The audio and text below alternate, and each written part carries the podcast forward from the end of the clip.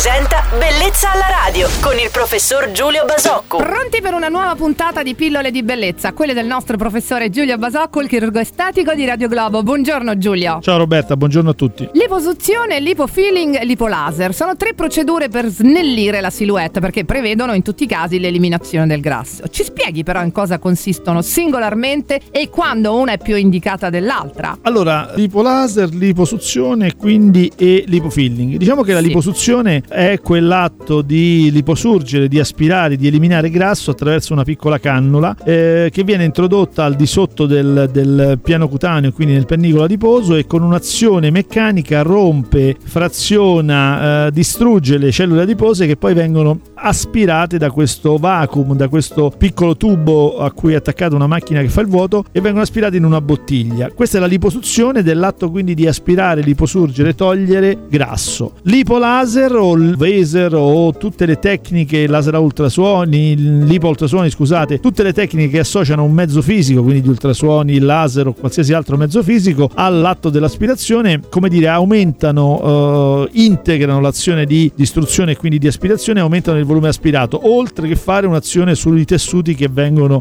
trattati. E infine lipofilling è l'atto invece di reintrodurre, dopo averlo adeguatamente preparato, il grasso che abbiamo aspirato in zone in cui vogliamo rimpolpare il tessuto, quindi facendo il procedimento esattamente opposto. Ecco, grazie per averci fatto capire insomma la differenza di queste tre tecniche. Torneremo a parlare di medicina e chirurgia estetica domenica insieme al nostro chirurgo estetico Giulio Basocco su Radio Globo. Felice weekend Giulia. Ciao Roberta e buon weekend a tutti. Bellezza alla radio.